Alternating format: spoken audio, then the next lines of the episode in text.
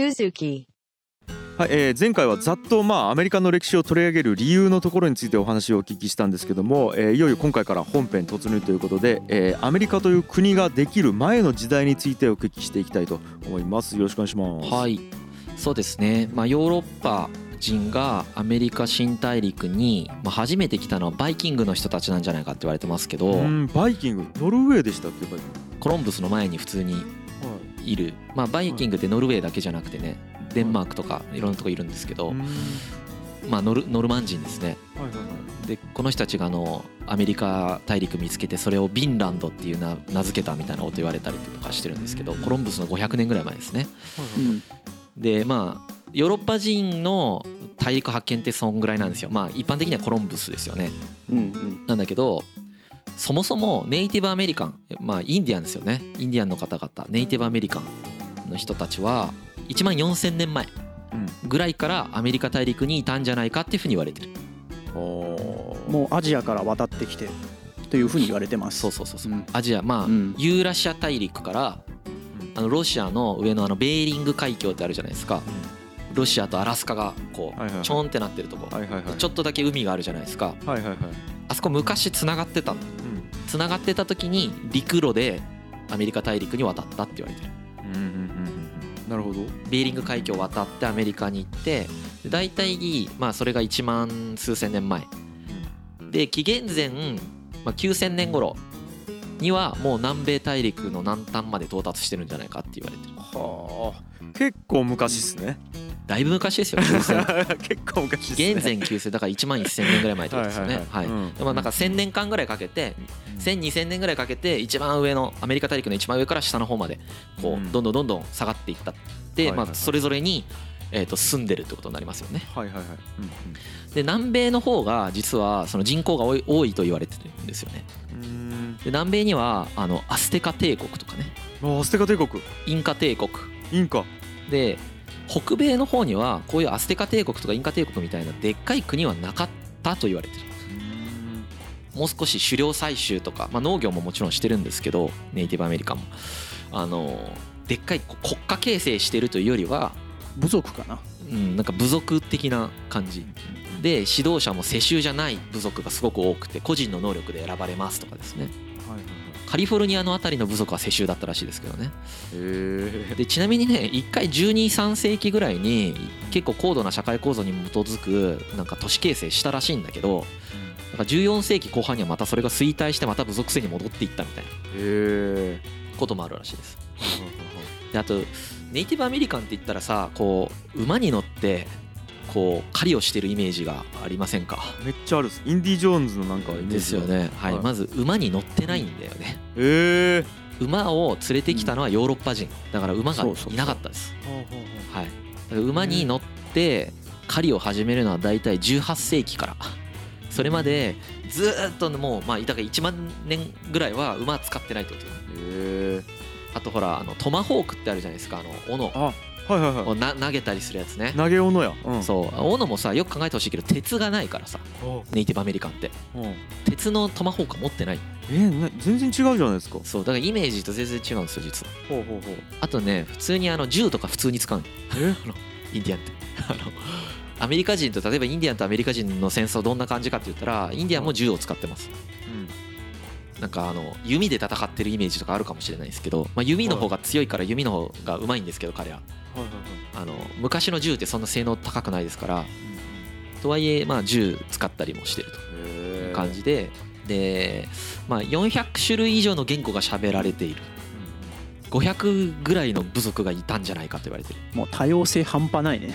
めちゃくちゃ多様。だからだから一括りにネイティブアメリカンって言えないってことですよ、なるほど。うん、だからなんか僕らが抱いてるイメージってなんかこう映画とか漫画とかで作られたものであってそう本来は全然なんか複雑だし多様性があるし違うめちゃくちゃ多様ですね。うん。結構ああいう映画ってハリウッドのね、そのそういう価値観のもとで演出されたイメージがすごく強くてそれも実はアメリカではですねやっぱり問題にやっぱなってる部分はありますからね。そうですね。最近の映画とかは結構ネイティブアメリカン目線とかで書かれてるやつとかありますもんね。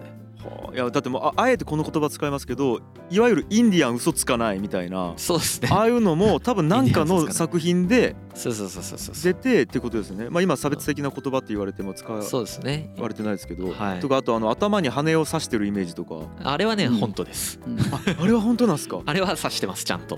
へえ。なるほどなるほどでまあ合議制でいろいろ政治決めたりとかねしてるはいはい。はいでもなんかすごい強い主権力はなんか持ってないっていう、ね、研究もあったけどね、うん、王様みたいなのはないよね。うんそうだね。なんかその絶対的権力者じゃない絶対的権力者みたいな人がいるわけじゃなくてはいはいはい。まあこうなんていうんですかね。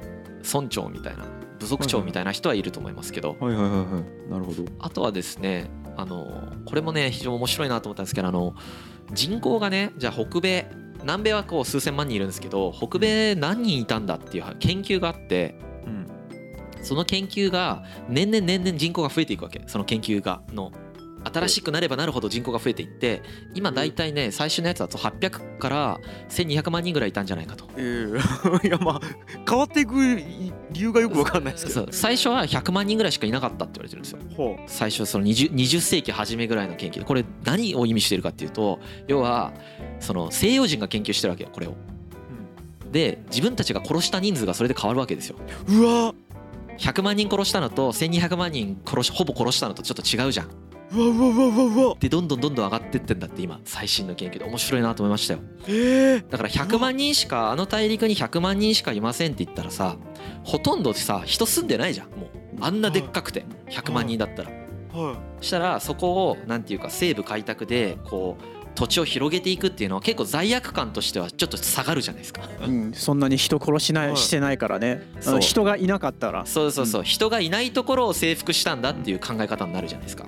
だけど本当はちゃんと人いっぱい住んでたしネイティブアメリカンは土地を所有するっていう概念を持ってませんので自分たちの土地だなんて思ってないわけですよ。けど西洋人はそれを自分たちの土地だっていうふうにこう開拓していくっていう過去がまあありますよね。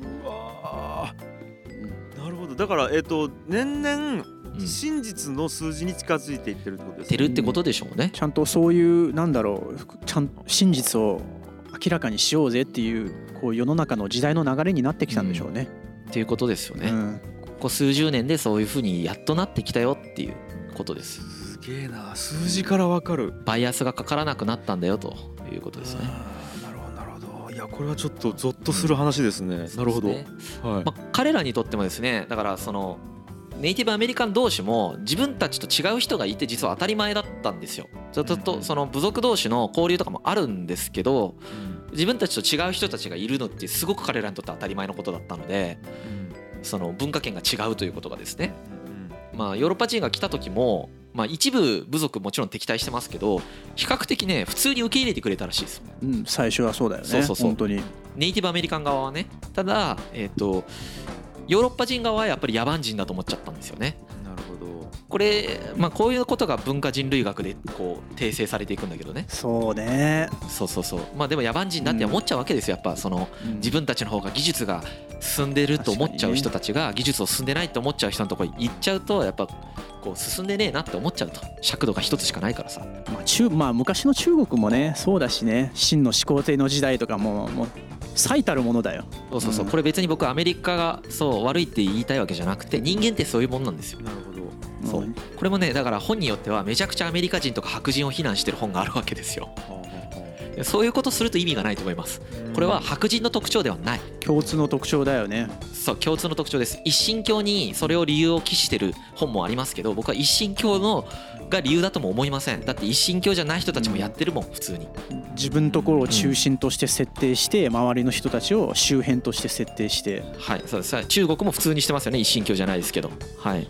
なんでこれはまあ人類共通の特徴ですよね気をつけましょうってことですねみんなはい。でそのネイティブアメリカンはそのまあこう暮らしてるんたんですけど1万年間ぐらい普通に自分たちで暮らしてたと。そしたらいきなりヨーロッパ人が来たわけですよ。でめちゃくちゃ生活習慣変わっちゃうんですよこれで。ネイティブアメリカン側が。うん。すごいこうなんていうかなヨーロッパ人がはこう毛皮を買ってくれたりだとかしたりだとか。あと砂糖とか酒とか持ってきたりだとかねして酒に溺れてしまったりとかねネイティブアメリカンが。もするしあとまあさっき言った鉄が鉄器が入ってくるんでその鉄でトマホークを作り始めたりだとかそういうことをし始めたりもするしあと一番でかいのが今コロナでこう世界こうなってますけどやっぱ人の移動があるところって感染症が移動するしちゃうんですよね。で天然痘が持ち込まれちゃうんですよネイティブアメリカンに。うわ。でそもそもその虐殺とかせんでもこの天然痘だけで半数ぐらいなくなっちゃうわけです。へえ。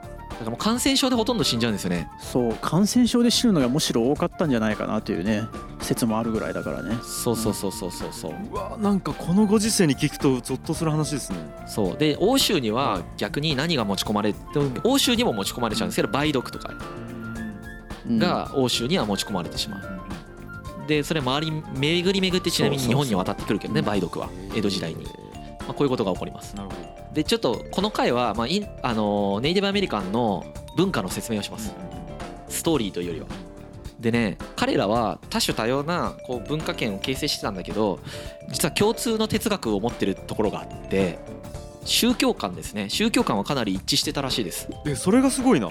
ね面白いですよね。うんで信仰っていうのはすごく彼らの中でやっぱりその、まあ、自然信仰に近いやつなんですアニミズムってやつに近いと思うんですけどすごくこうなんて言うんですかね生活の中にもものすごく溶け込んでるわけですよ。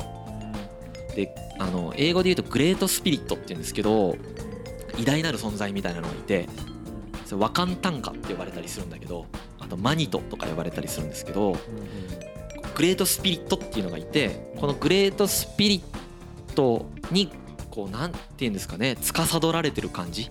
自分たちは。例えばあの子供たちっていうのは自分たちの所有物じゃなくてグレートスピリットの創作物創造物だって思ってたりする。だから自分の好きなようにしたりだとかその自分の子供ってやっぱり自分が何とかしないこう自分のものって思いがちじゃないですか人間って。でそれグレートスピリットのものだって思ってたりするんですよね。へえだからヨーロッパ人がこうネイティブアメリカンと接した時にあこの人たちって個人財産の所有権の概念ってねえんだなって驚いたみたいですよ。うん。っていうか理解できなかったみたいですよ。ヨーロッパ人はその個人財産の所有概念を持ってないことを理解ができなかったんですよ。ヨーロッパ人は。でネイティブアメリカンは逆にその個人財産所有の概念を理解できなかった。ああそうかそうか。確かにね。だからそのフランス人が来てねそのあのネイティブアメリカンにあとオランダ人とかが来て土地を売ってくれって言うわけですよ。でも土地を売るってどういうことかが分かんないわけ。でももともと持ってないからそれグレートスピリットのものなのになんで売るってどういうことみたいな。みんなで使えばいいじゃんみたいな。ああなる売ったらどうなんのみたいな話が分かんないからそのお金をもらう時にあ綺麗ななんかダイヤモンドとか贈り物でくれるんだと思ってもらっちゃってそれで売ったことにされてしまって、えー、と駆逐されていくみたいなことが起こりますよね。はあ怖え。怖いよね。ああうん。あと人人間をね自然の一部だと考えてるんですよネイティブアメリカンって。それこそここここ結構違うよね。だからその一神教だとその人間って神に似せた創作物だからさ創造物だから神様が作ったそのに人間と自然が結構分離してるわけですよ。動物とかと。ただネイティブアメリカンはそれがもうその中の一つなんですよね。人間も。だからその自然を破壊するであるとか、えー環境を壊すということに対して、えーとすごい抵抗があるわけですよ。そういうところもなんていうんですかね。だいぶこう概念として違ってて例えば鉄道を作る時とかに自然壊しながら鉄道を作ったんだけどアメリカ人が。すっごい反発があったりするわけですこれこれ宗教観から来てますよね、あとほんとトリビアですけどねうん。夜空の星は神様だと思ってたりだとかうん。星座はその神様の町なんだと思ってたりだとかですうねん。ロマンチック。ロマンチックですよね。はでインディアン信仰の目的っていうのは基本的にはこう現世で幸福を実現することですね。なんでうんとちゃんとこう現世で幸せになろうって思ってる。し、まあ、あと神に祈ったり生贄を捧げたりするとすぐ効果があると思ってたりだとか、うん、だからなんか面白いよね、え生贄文化とか普通にあったんですね。まあ、特にインカとかねあの心ママヤとかアステカとかってあ心心臓を取り出したりしてますよね。そうそうそう。ああそうかそうか。そんなそうそのイメージあるな。はそうですよね。少年を捧げてね。うんうん。あ。あと僕は「ジョジョの奇妙な冒険」の石仮面のイメージがめっちゃある。あまあそうですよね。あんな感じですよね。ああいう感じですよね。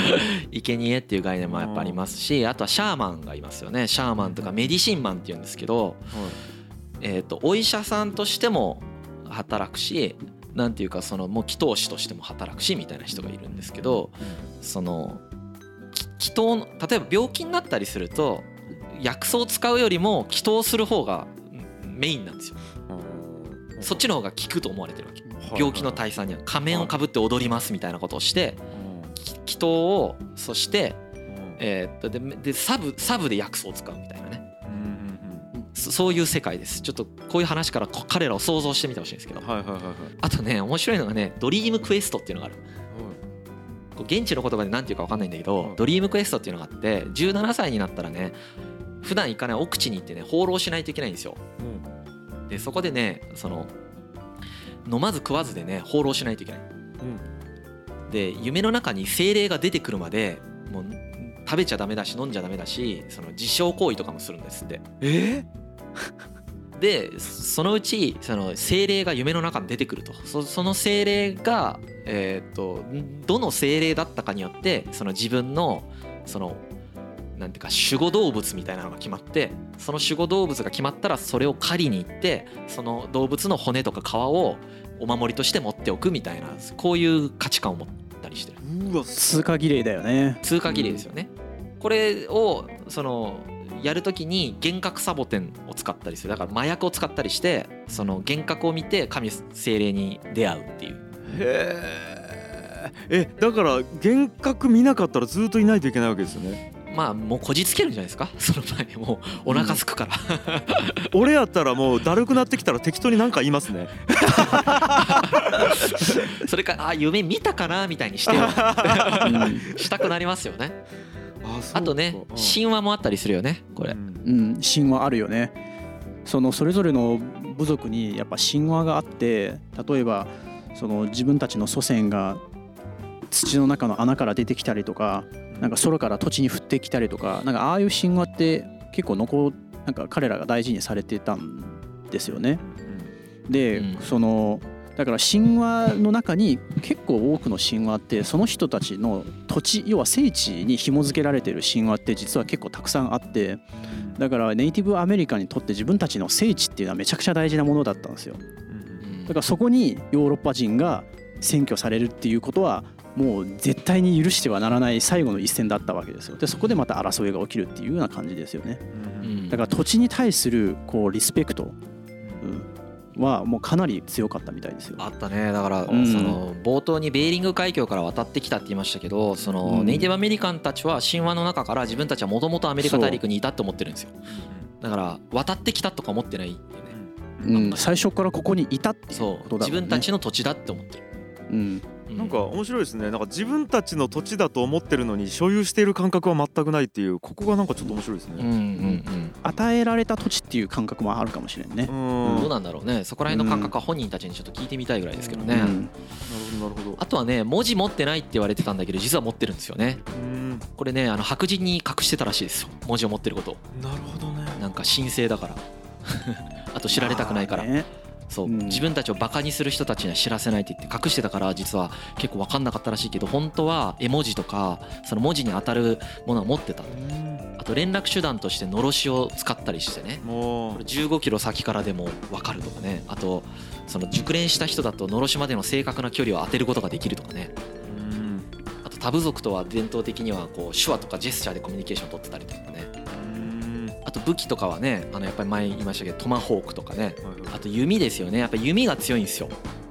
狩りとかねする部族がおるからね、うん、プロい人になるとやっぱ銃より強いですね弓が、あとねあの空母っていうやつがあってね。空母？はい、はい、これねなんかね面白かった。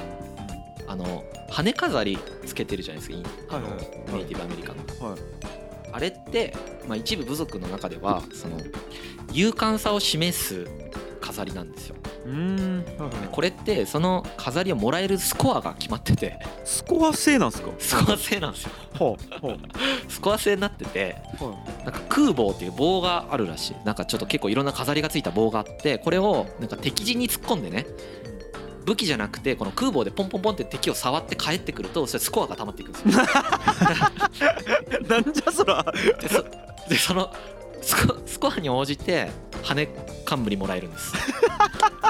いやえ倒すとかじゃないですね。触るんです倒すとかじゃない。倒すのはなんか誰でもできるみたいな。でこう倒してねえのに触って帰ってくるのむずいからそれそいつが一番勇気があるみたいな。確かにむずいね。殺されずにさそうそうそうそう。触るだけで戻ってくるって。そうそう触るだけで戻ってくる。からポンポンポンって 5, 5人触ったら5ポイントみたいな。なんかほんとそんな感じなんです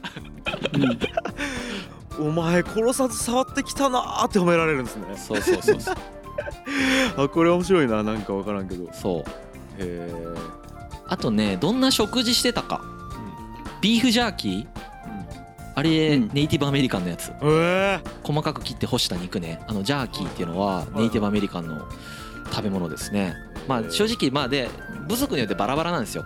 その多様なんでね。部族によってバラバラです。バッファローばっかり食ってる人たちもいるしはいはい。鮭とか鹿とか熊とかウサギとか鳥とか何でもまあいろんなね取れるところではその取れるものを食ってるわけですよ。あとヤギとか羊放牧してる人たちもいるしあとメイプルシロップで味付けしてる人たちだっているしは唐辛子使ってる人だっていますし。であの黒曜石のナイフとか木をねくり抜いたボールを使ったりだとかあと動物の皮とか胃袋を鍋にしてそれで煮炊きをしたりだとかしてまあいろんなものを作るわけですよ。で狩りをしてる人たちはさっき言ったような動物たちを飼ってそういうので似てるしあの生で肉とか食べてビタミン補給とかもしてるし農業をしてるあのネイティブアメリカンとかだったらトウモロコシとかカボチャとかを使ってる。でねトウモロコシとカボチャと豆をねこう栽培する時の栽培方法でなんかすごい面白い栽培方法しててなんか3つ同時に同じ畑で育てるらしいですよ、えんそうするとこの3つがなんかすごいお互いの発育を助け合うらしいんですよ。あら。ああるある。それ今の農業でもある。あそうなんだ、もう科学的にそうそうそうあるよ。あそうなんや、うんでこれをねこれやってたらしくて、うんでこれがなんていうんですかねそのこの3つの植物は兄弟だと思ってたらしいですよ。だから助け合うから。へえだトウモロコシをまず1メートル間隔で植えますみたいな。でそれが発芽したら次に豆を植えると。そうするとトウモロコシの茎に豆のツタがこう巻きついて育つんですって。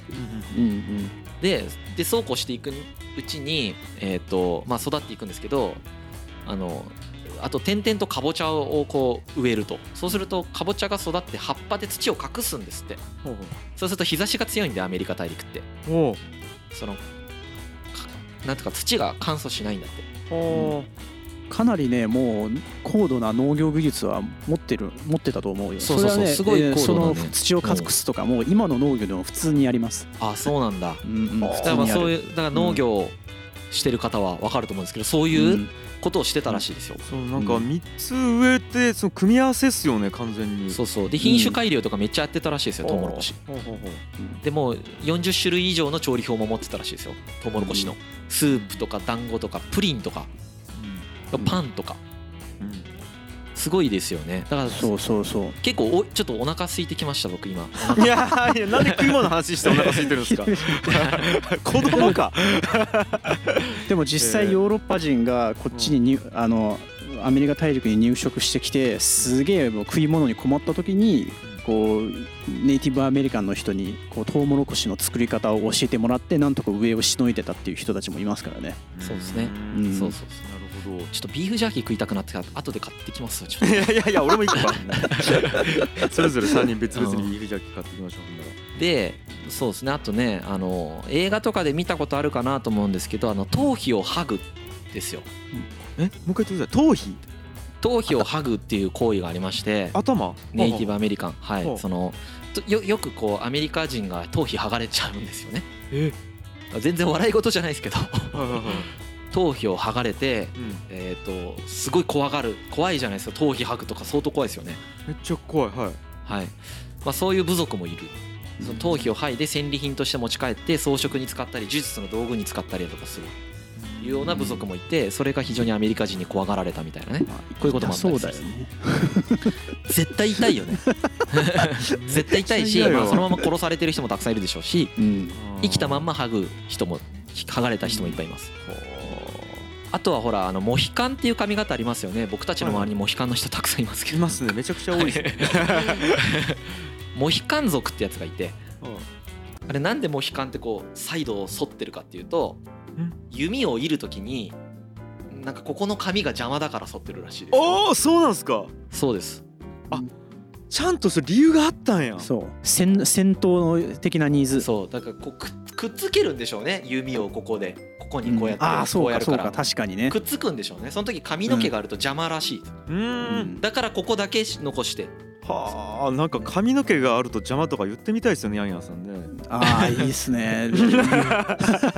ヤンヤンどっちかっていうと逆モヒカンに近いもんねこう。そうそう。僕僕両側生えてて上はないですからね。じゃあ、うん一番弓を引きにくい。引けないもう絶 絶対的に。当たんないそれか独特のスタイルで弓を引いてるかのどっちか。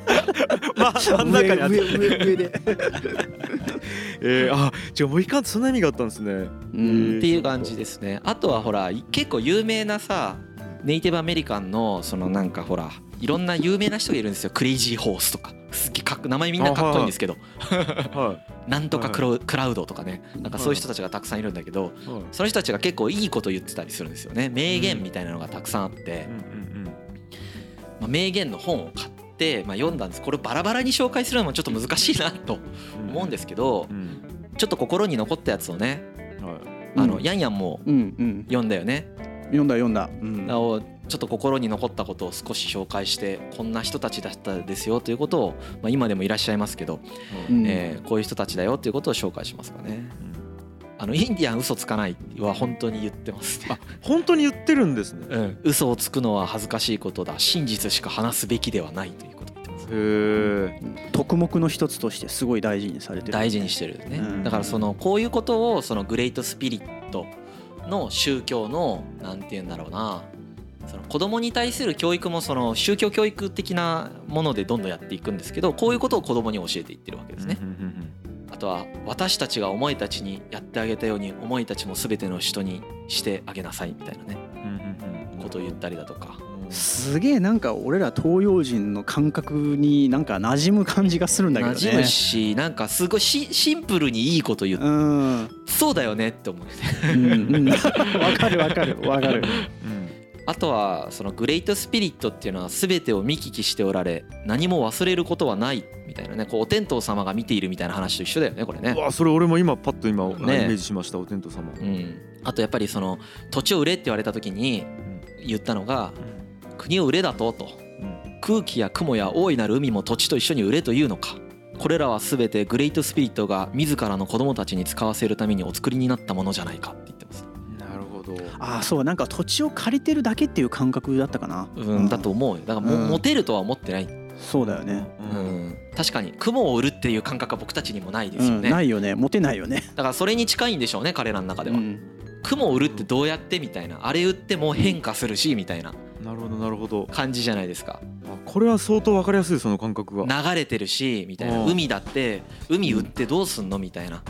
所有してどうするんですかみたいなその部分をみたいな。話じゃないですか。多分それに近いんでしょうね。なるほど。あとは我々は万物の一つであり万物は我々の親戚であるってこれさっきの話だよね。うん。めっちゃわかる。自然の一部だと思ってる。これだからさすごいこの感覚そうよねうん。万物が我々の親戚であるって僕思ったことなかったですね。うん。仏教的な感じもあるよななんか。うん。いいですね。うん。こういうような世界観で生きてる人たちですね。うん。あとヤンヤンの心に残ったことあるかそうなんかね、うん、読んだ。それもなんか今もうインのネイティブアメリカンの間でもなんか大事にされてる言葉とかも本とかも読んでて。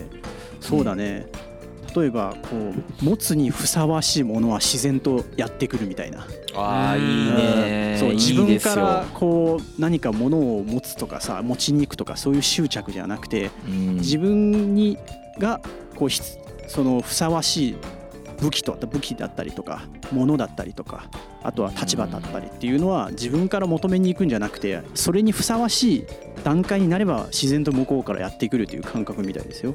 めちゃめちゃわかるわ。うん、とかあとおも面白かったのが太鼓が始まったらお祭りが始まるっていう。なんかいいね。普通その僕らのような普通の人っていうのは1日を24時間で区切って例えば何時にここに集合して、え何かを始めようっていうスケジュールで決めてるわけじゃないですか。要は1日24時間っていう尺度の中で僕らは自分たちの生活をデザインしてるんですよね。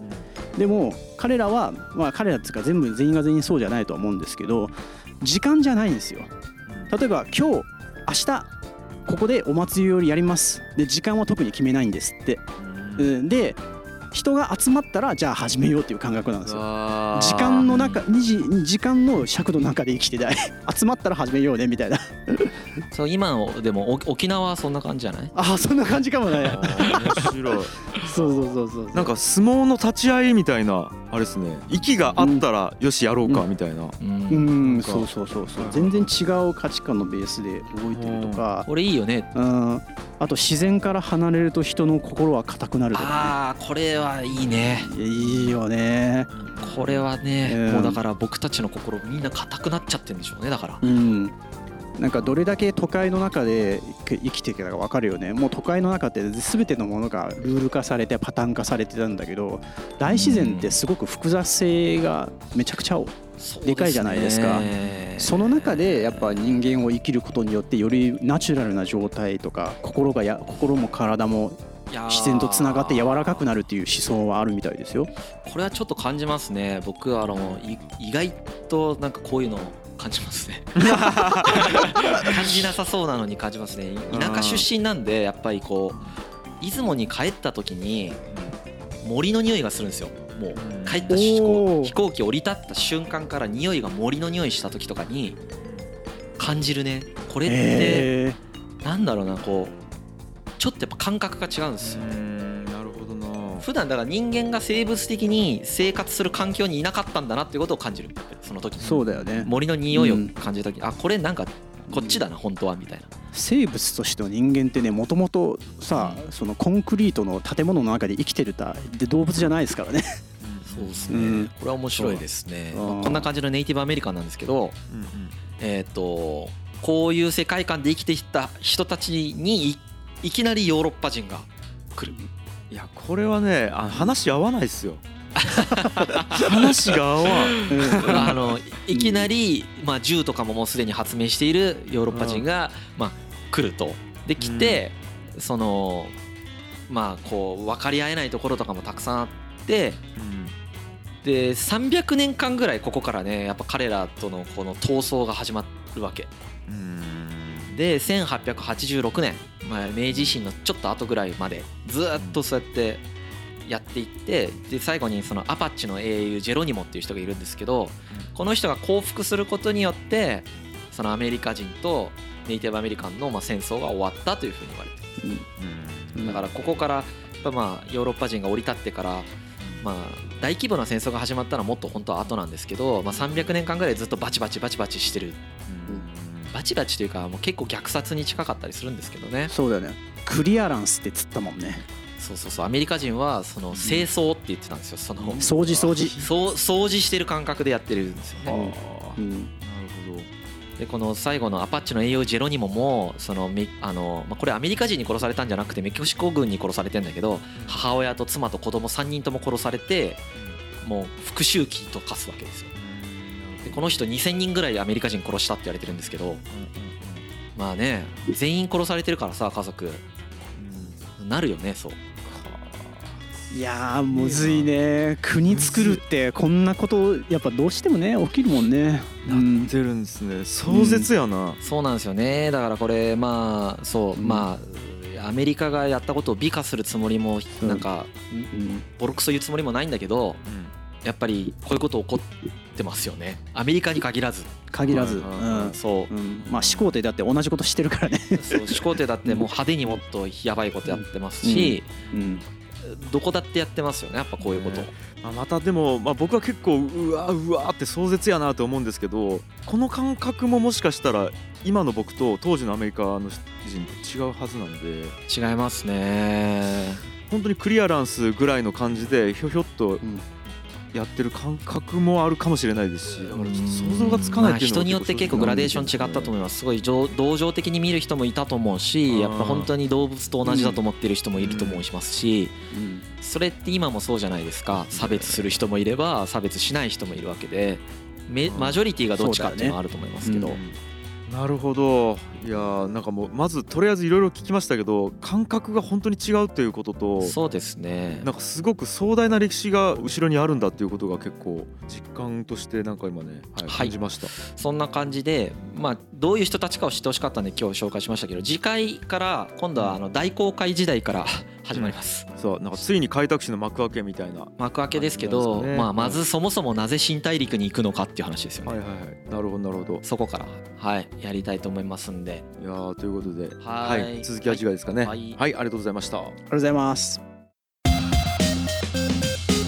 G. Kaye Suzuku.